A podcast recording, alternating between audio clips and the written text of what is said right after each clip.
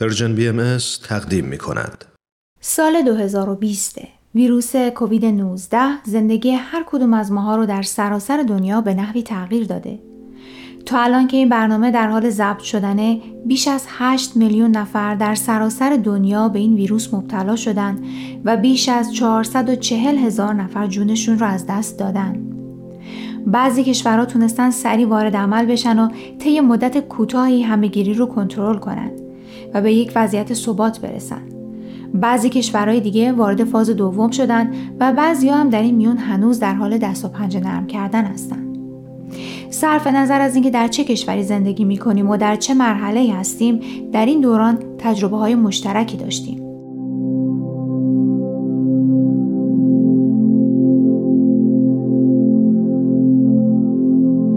در این مجموعه پای صحبت های چند کارشناس در زمینه های مختلف نشستم تا تغییرات دنیای امروز رو در سایه ویروس کرونا و تاثیرش بر فرد، جامعه و مؤسسات از زاویه دید اونا ببینم.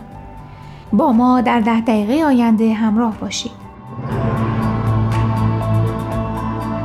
در سایه کرونا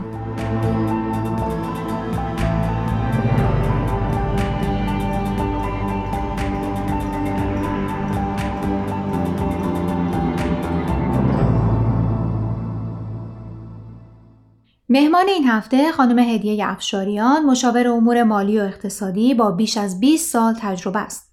خانم افشاریان در حال حاضر با تیمی از متخصصین به واحدهای اقتصادی کوچک و متوسط در زمینه امور مالی و گسترش کسب و کارشون مشاوره میده. خانم افشاریان همچنین در طی سالهای گذشته سرپرستی تیمی از مشاوران در زمینه برنامه ریزی امور مالی برای افراد و خانواده ها رو به عهده داشته.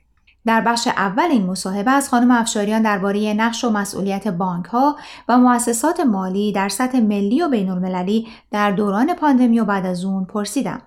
ببینین پاندمی کووید 19 البته در وهله اول یک بحران طبیه، یک بحران بیماریه و اثر دوم این پاندمی کووید یک بحران اقتصادیه که بعد از بحران پزشکی به اصطلاح به وجود آورده و سلامت مادی و امور معاش مردم رو واقعا مختل کرده و اگر که این تصمیم گیری و کاربرد این به اصطلاح دولت ها و مؤسسات مالی درست نباشه هم الان در کوتاه مدت و هم طولانی مدت این باعث اختلال سیستم اقتصادی دنیا خواهد شد و این اثر هم کوچیک هم بزرگ روی خانواده ها روی افراد و روی اصولا جامعه خواهد گذاشت.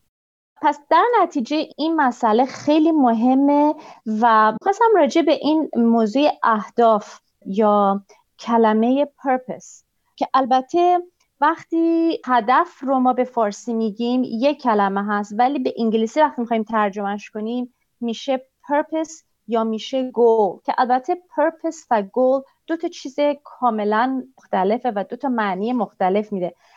این کلمه purpose که همون به فارسی بهش میگیم اهداف برای این شرکت های بزرگ و مؤسسات مالی معنی هدفی که بهش برسیم در واقع نمیده. این معنی رو میده که حس وجود من برای چیه؟ من اصلا برای چی وجود دارم؟ این کمپانی به این بزرگی اصلا علتی که کارمنداش میان سر کار یا اصلا یه بانک جهانی آمریکایی که ممکنه 50 60 هزار نفر کارمند داشته باشه هدف این که این افراد هر روز میان سر کار چیه؟ این معنی پرپس رو میده. و این مسئله پرپس در در طی سالیان گذشته به خصوص برای مؤسسات مالی یه مقدار فرق کرده و یه مقدار بیشتر قابل توجه شده و اصلا یک به اصطلاح مبدع و منشأش عوض شده. حالا چرا؟ اگر یادتون باشه بحران اقتصادی سال 2008 که به اصطلاح باز هم تمام دنیا تمام آمریکا و اروپا گرفتار شده بود اون منشأ و مبدع اون بحران یه بحران مالی بود. برعکس این کووید که یه چیز طبیه اون منشأش یک بحران مالی بود و اون بانک ها همین مؤسساتی که ما داریم راجع بهش صحبت می‌کنیم اونا یه نقش بزرگی داشتن. البته در به وجود آمدنش متاسفانه. و در نتیجه بعد از اون بحران سال 2008 که به وجود اومد و چند سالم طول کشید تا ممالک بتونند از اون وضعیت در بیان این باعث یک تغییر مسیر در اهداف و پرپس واسه این مؤسسات مالی ایجاد کرد. و این تغییر مسیر می‌تونم بگم تو هم با اصول اخلاقی خیلی زیاد با اصول انسانی و تا حتی من می‌خوام اینجا استفاده از این کلمه بکنم تا حتی با اصول روحانی توأم هست. کما بیش من با خیال راحت می‌تونم این کلمه رو استفاده کنم. برای اینکه این مؤسسات مالی الان روی پایه و اساس یک concept ی به نام یک واژه‌ای به نام integrity صداقت یا تمامیت. این مسئله صداقت یا integrity شده جزو پایه و اساس شرکت های مالی به خصوص در رابطه با این مسئله اینتگریتی یه سری دستورالعمل هایی هست که این شرکت ها باید استفاده کنند در رابطه با صداقت درستی اصول اخلاقی و انسانی در رابطه با هم کارمنداشون و هم مشتریاشون که به اصطلاح جامعه هستند و البته این مسئله مسئولیت و, و که توأم هست با integrity و compliance این جدا خوشاینده و خیلی کار کردن در این محیط رو راحت تر کرده و خیلی این ارتباط جامعه و مؤسسه رو با هم راحت تر و خیلی قابل اطمینان شده.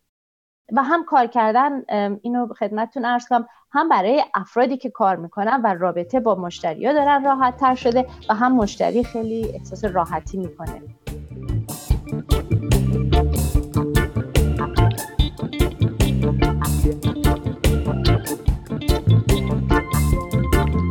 یه جنبه دیگه که در رابطه با این اهداف یا پرپس می‌خواستم خدمتون ارز کنم. این مسئله خدمت در کار هست.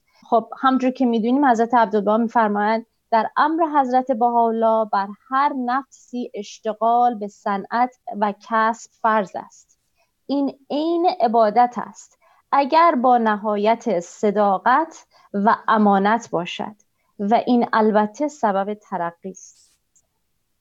می‌تونم بهتون بگم که پریس خانم این مؤسسات مالی یه جورایی این نسل حضرت عبدالبها رو به کار بردن بدون اینکه خودشون بدونن و متوجه باشن. حالا بهش چی میگن؟ بهش میگن سرویس.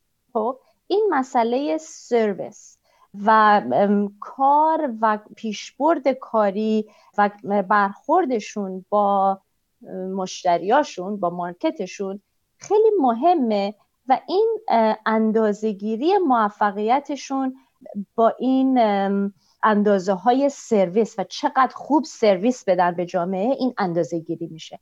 و البته این مؤسسه ها با هم رقابت هم می‌کنن در این مسئله که خب البته چه بهتر؟ چه بهتر برای عموم جامعه که بانک ها برای خاطر رسیدن به این مشتریا با هم رقابت می‌کنن که کی بهتر سرویس میده و کی بهتر مشاوره نقش مشاوره رو داره برای مشتری. و این دو مرتبه بازی مسئله که واقعا خوشنود کننده است و حالا ما می‌بینیم که خیلی از این مؤسسه بدون اینکه اصلا خودشون متوجه باشن یک موقعیتی براشون پیش اومده در دنیای اقتصادی در دنیای مادی که همونی شده که از عبدالبها میفرمان تو هم با خدمت و تو هم با سرویسی هستش که یه جورایی همون عبادت میشه.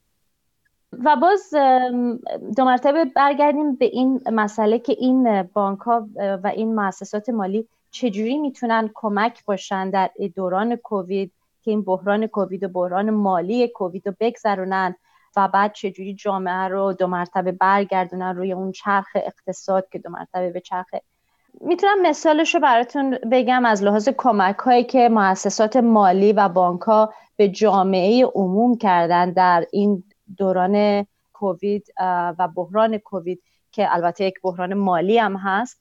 خب البته افرادی هستن که کارشون از دست دادن business ها متوقف شده و کاری که مؤسسات مالی کردن بانک ها کردن و اینه که این اگر کسی وام مسکن داره یا وام های مختلف دارن این اقصاد رو حالا یا بهره یا اصل پول یا هر دوش رو برای مدت سه ماه یا برای مدت شیش ماه این اقصاد رو وقف کردن و افرادی به اصطلاح فرصت تنفس دارن که بتونن نفسشون رو بگیرن و دو مرتبه شروع کنن این اقصاد رو بپردازن. من خودم چون مقیم کانادا هستم اینو توی کانادا می‌بینم. در آمریکا می‌دونم مثالش هست. در شاید در ممالک اروپا و استرالیا هم وجود داشته باشه. دو مرتبه چیزی که خیلی جالبه اینه که تصمیم گیری و چگونگی این کار با اتحاد کامل و مشاوره کامل بین دولت ها و این مؤسسات مالی شده که بازم خیلی جالبه که می‌بینیم دو مرتبه تعالیم باهایی داره پیاده میشه بدون اینکه مؤسسات خودشون متوجه باشن که چی داره میشه.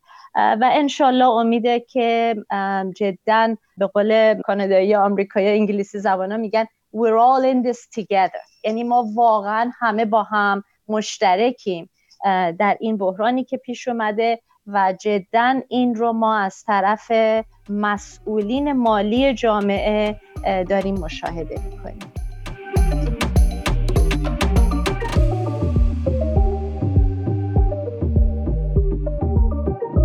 دوستان امیدوارم قسمت اول مصاحبه با خانم هدیه افشاریان رو پسندیده باشید. هفته آینده خانم افشاریان نظرشون رو درباره تاثیرات این پاندمی بر امور مالی افراد و خانواده ها به همراه چند توصیه با ما در میون می‌ذارن.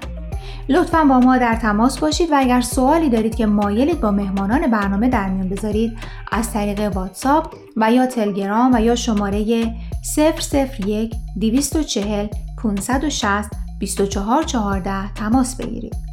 منتظر دریافت سوالات، نظرات و پیشنهادات شما هستیم.